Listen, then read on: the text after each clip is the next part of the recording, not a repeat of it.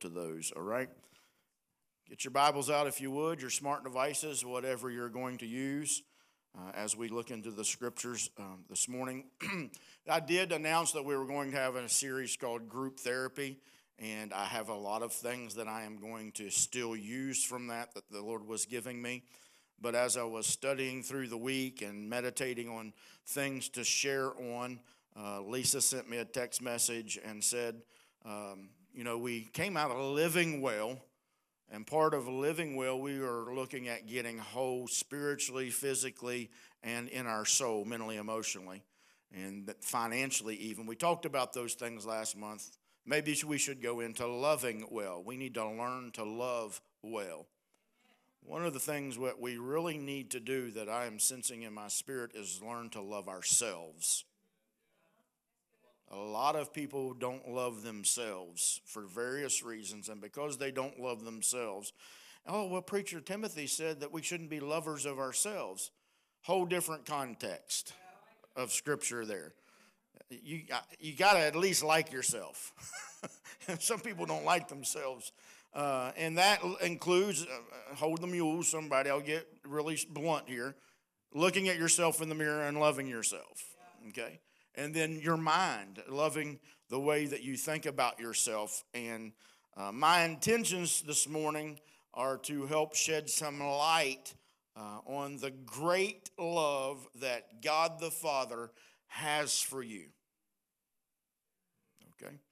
Uh, we've got to become more and more well aware of this deep, deep well of His love. Because it, when we drink from that well, we're rescued from and we are delivered from the pain and the hurt that loss has caused in our lives. Recently, the Holy Spirit was reminding me of the story of the woman at the well in John, the fourth chapter. And out of his great love for her, Jesus comes in the midst of her circumstances. Listen to me. Not because of her circumstances, but because of her. When the Holy Spirit showed me this, and he said that I didn't go to her because of her circumstances, I went to her because I valued her. Can I tell you that Jesus values you? God put so much value on your life that He gave His Son for you out of His great deep well of love to show you the value and the worth that you have. And you know, the scripture said there in John 4 that Jesus must go through Samaria. He must go through Samaria, not because Samaria was on his mind, but because the Samaritan woman. Um, he didn't go through Samaria because it was on his way. He went to Samaria because the woman was on his mind. Then that song started playing in my head that Willie Nelson sings. You were always on my mind. Can I tell you that that's the way God feels about you? That's the song he sings to you. You are always on my mind. That ought to help you right there. And I believe that when God sings it, he sounds alike like Willie Nelson when he sings it. You're always on my mind. Some of you won't forget, you'll not remember anything I said this morning, but that God's voice sounds like Willie Nelson telling you that you are always on his mind. Jesus doesn't come to camp out in your fear and your doubt. He passes through and heals it. Now, we have him with us always. But there are circumstances and situations because they are temporary and He is eternal, that He doesn't come and camp out in your doubt and in your fear. He passes through them and heals them to get you to the next level, to get you through to the next area of life that He has for you. It is vital that the truth of who God is, and we can only see the truth of who He is through His gift of love, Jesus, being revealed to us in the midst of real life issues.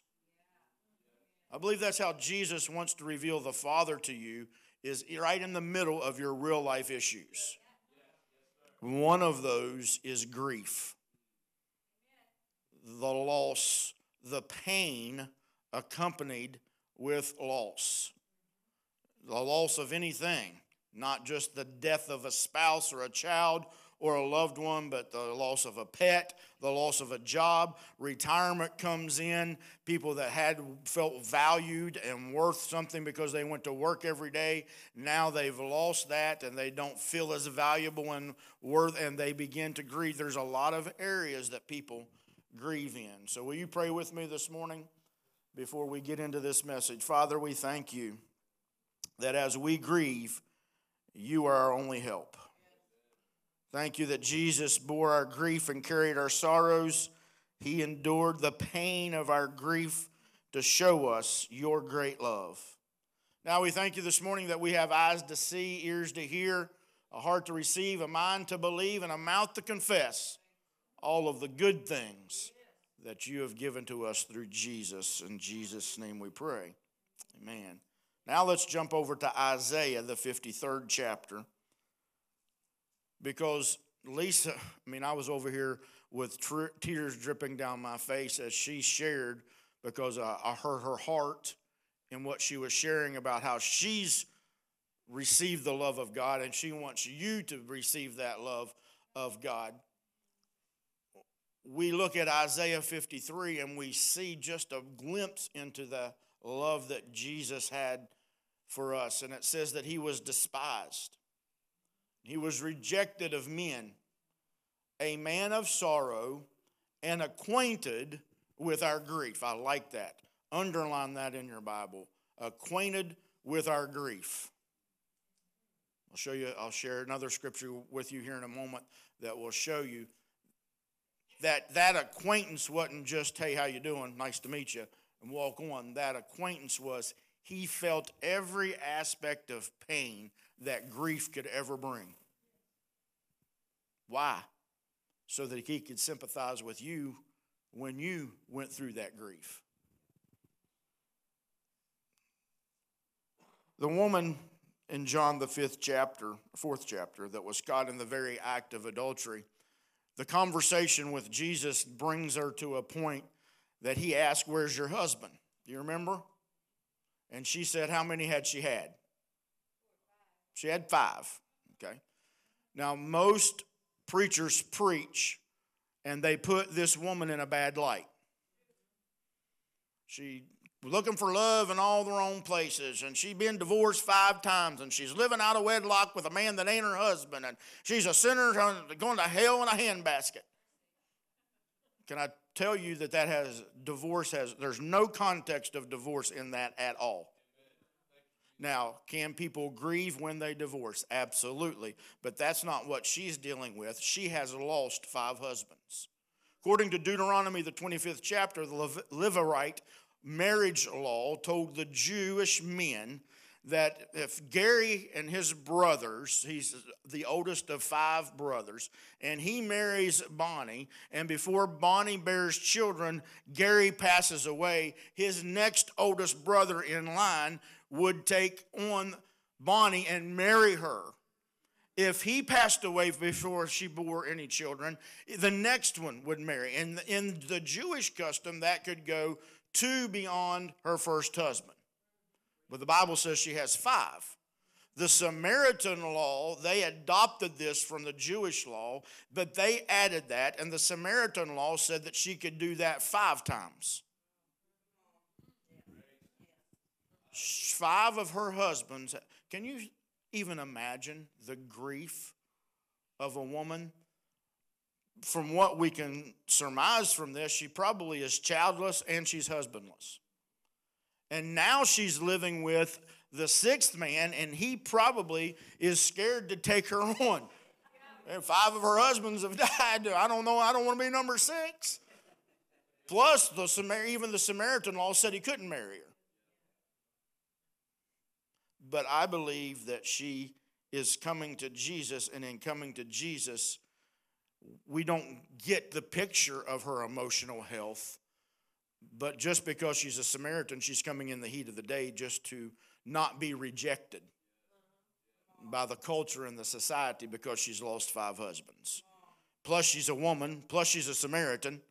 She's got a lot of things going against her, but in her conversation with Jesus, then religion pops up. How many of you have ever seen someone in a grocery store or a ball game or out in public that hasn't been in church for a very long time and you have no intentions of saying anything to them about church, but the very first time, I've been meaning to get back in church. I'm sorry.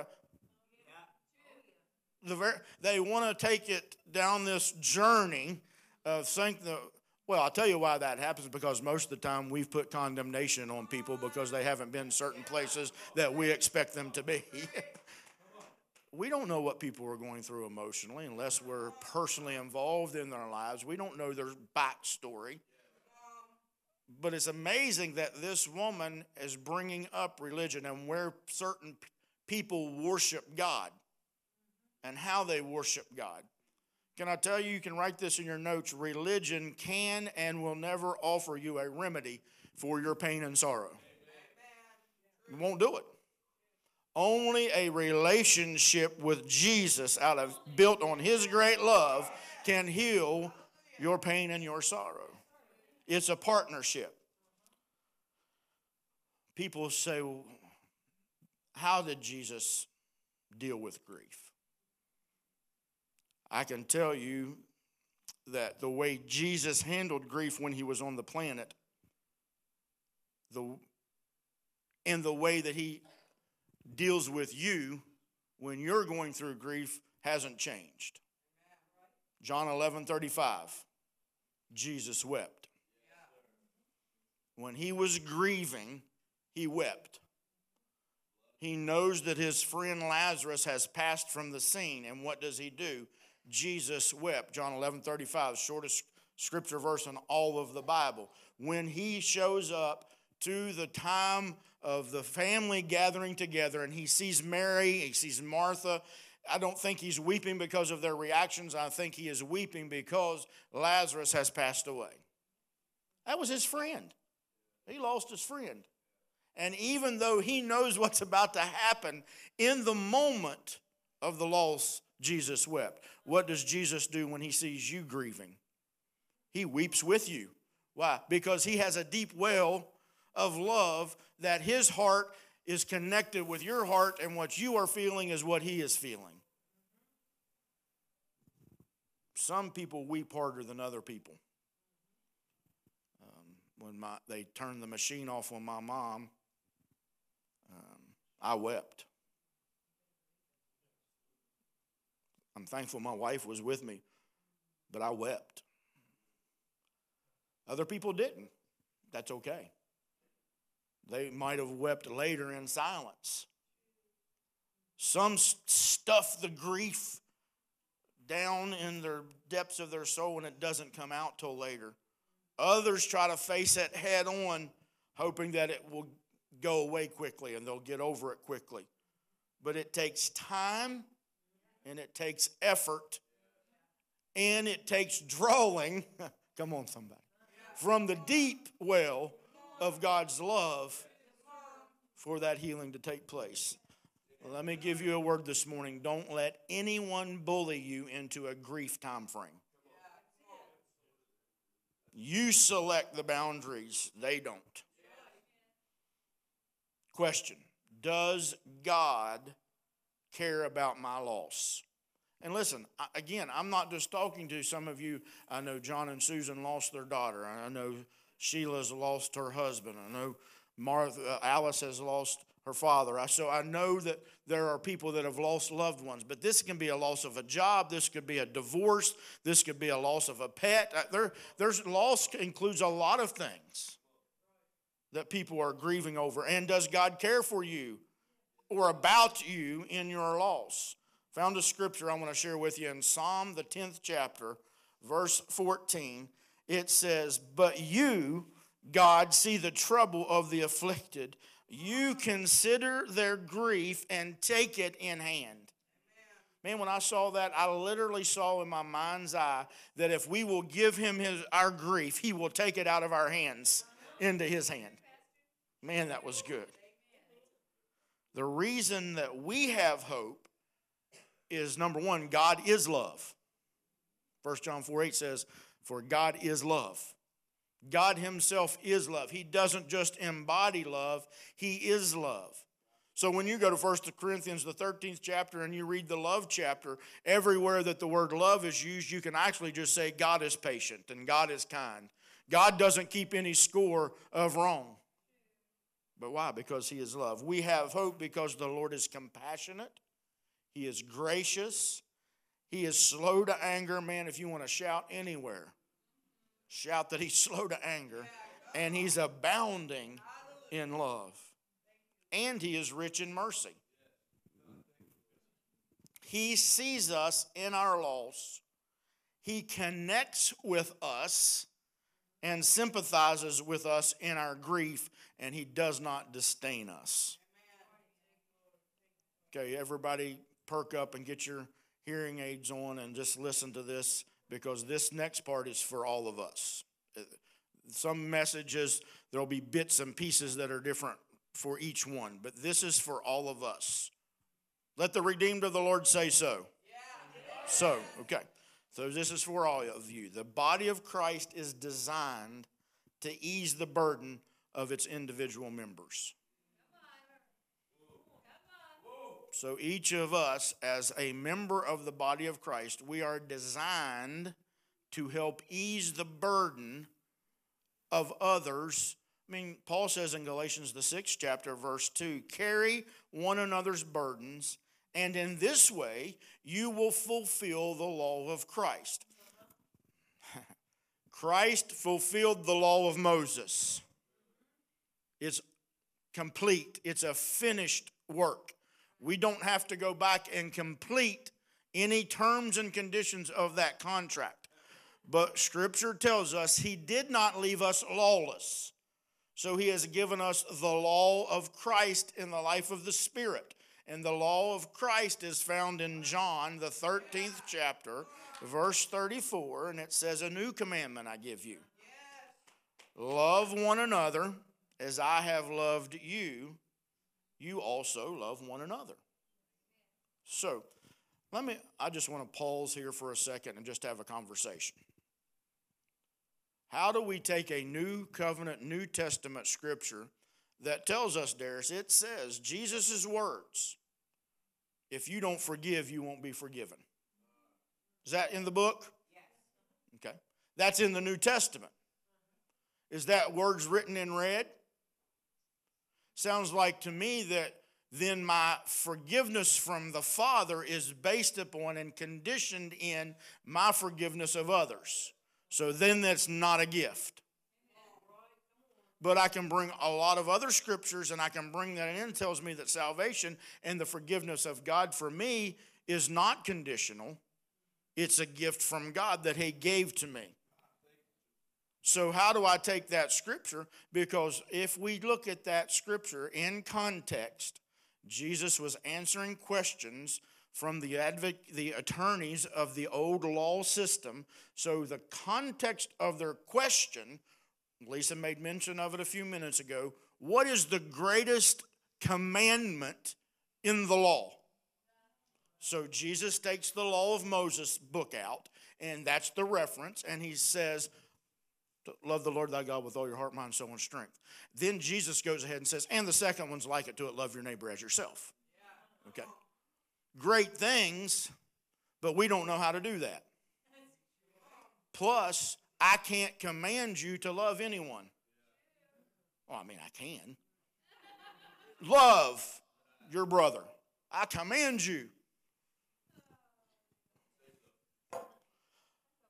But Jesus takes that away by fulfilling that, and then he gives us a brand new commandment that's, that is just not uh, a bunch of demands, but he gives us the supply. I'm going to give you the example and the model to follow. Plus, I'm going to love everybody and forgive everybody in the work that I do so that then you can just go about your life knowing that you're forgiven and you can love others as the way I've loved them. How do we do that? Carry one another's burdens, and in this fulfill the law of Christ, which is love. Carrying one another's burdens. You have within you the capacity to mourn with those who mourn. Romans 12, 15. And to rejoice with those that rejoice. I've found that it's probably more difficult to rejoice with those who are rejoicing than it is to mourn with those who are mourning.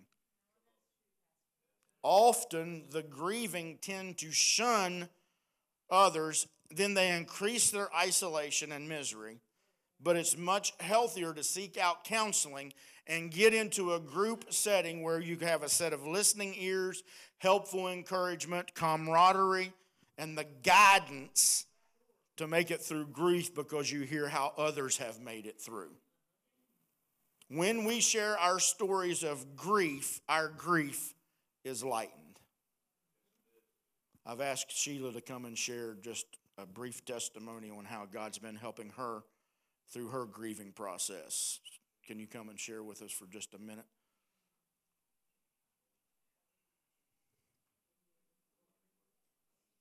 As she shares, she's going to lighten her own grief, but it's going to help you lighten your grief too.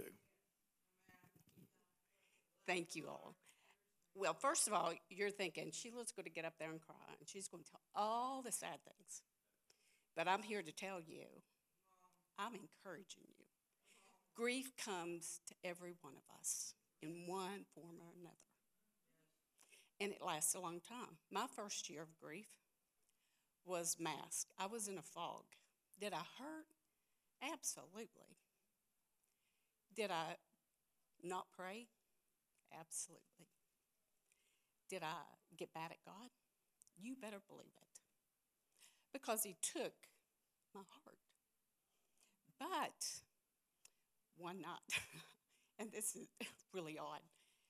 Yeah, I said, Okay, God, you said you're here. Prove it. Prove it. And he said, Okay.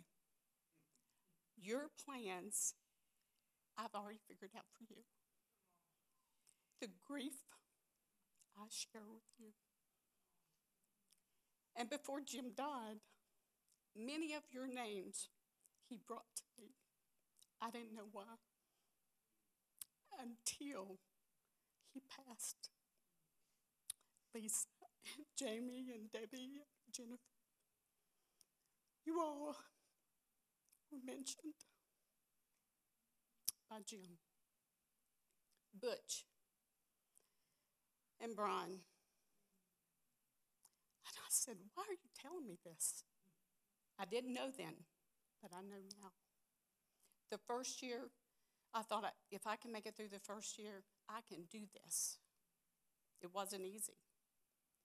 But I'm here to tell you the second year is worse. And people say, How can it be worse? Because I no longer expect to wake up from a nightmare. It's the truth. I prayed to die.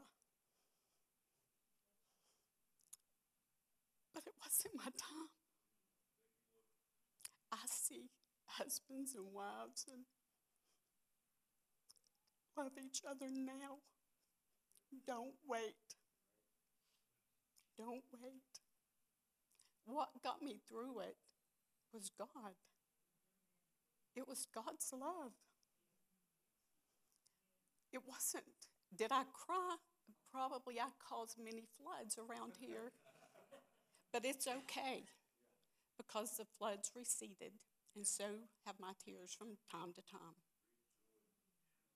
But don't ever, if I can leave you with anything, it's to be encouraged.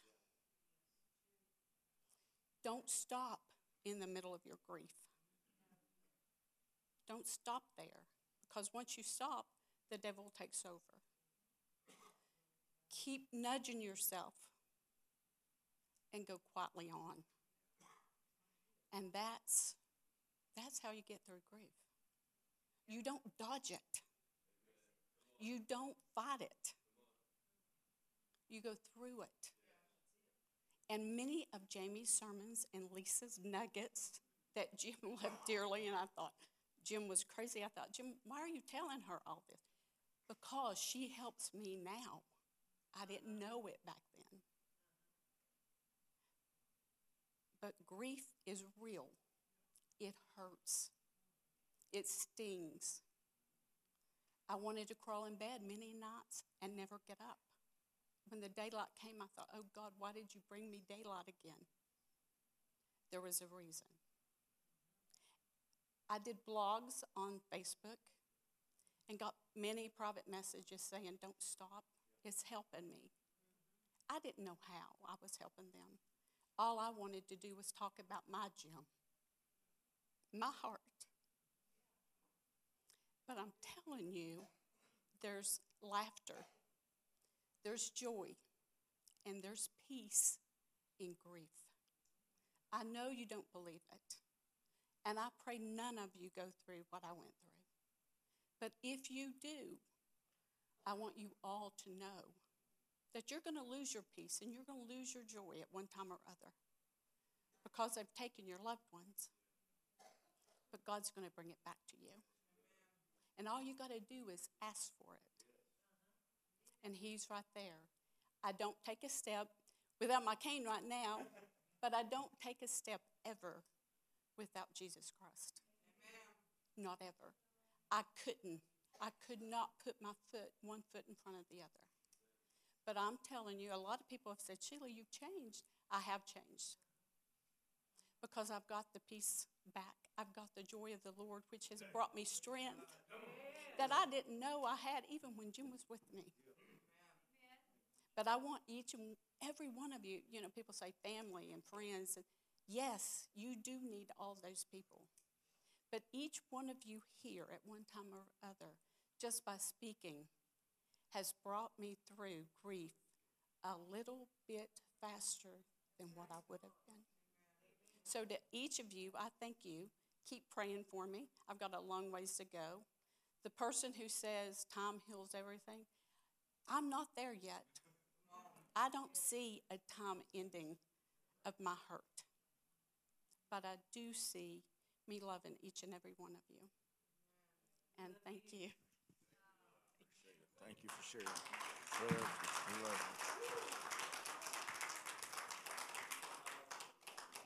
Thank you, Sheila. You know, a person's intimate relationship with God is more of a determining factor to the grief process than even the progression of the stages of grief. Did you hear me? There are stages of grief that we go through denial and anger and different things, but the person's intimate relationship with God is more of a determining factor for their healing than going through those steps. Um, you know, there are biblical and unbiblical responses to grief in a variety of ways that people have been coached through grief. If you'd come and start playing. You know, Jeremiah was known as the weeping prophet. He wrote the book of Lamentations where he laments. But by faith, Jeremiah turned from the sorrow that he was having um, to looking to the Lord and saying in Lamentations 3:19 he was saying remember my affliction and my misery the wormwood and the gall if you stay there if you meditate on and concentrate on and become obsessed with your grief you will prolong the misery that is why it's important for us to turn our focus to the love of God in Lamentations, the third chapter, if you will read down to verse 25, you see the progression, and he says things like this three characteristics of God's love in Lamentations 3. Number one, it's unconditional. It, it says it is the Lord's mercies. See, if I put any condition on it, then it's not the Lord's mercy and love, it's me working it out. But His unconditional love comes to us no matter our circumstances or where we may be. Number two, it is endless. There is a limit, limitless supply. His compassions fail not. Even when we fail, even when we are at our worst and our darkest, His compassions fail not. And I love this one. The third characteristic of God's love is that it is faithful and fresh. I like that. His love is faithful and fresh. It says here that they are new every morning. We need to remember that our hope is in a never changing God, even though our circumstances are ever changing. Would you stand with me this morning? I know we've spent some time worshiping, we've spent some time praying over different things as the Holy Spirit led, but I believe we need to take just a few minutes and have some special prayer for grief.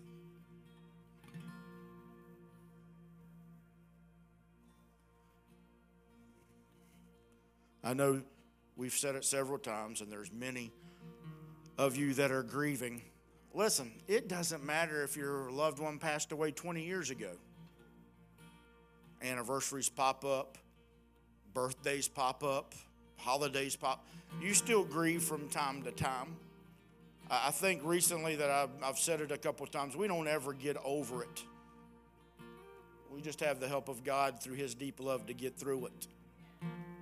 So this morning, no matter when they passed, or if it was a pet, or if it was a loved one, or if it was a job, a divorce, maybe some of you are still experiencing the sting of that divorce, a grandparent. It doesn't matter what it is. I believe that we could come to this morning and just as an act of faith and walk down this aisle and kneel at this altar and just let the deep well of God's love begin to wash over you and heal you as we worship for just a moment.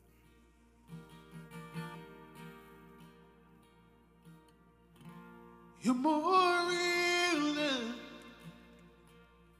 ground I'm standing on. Yeah. Come on. You're more real than wind in my lungs.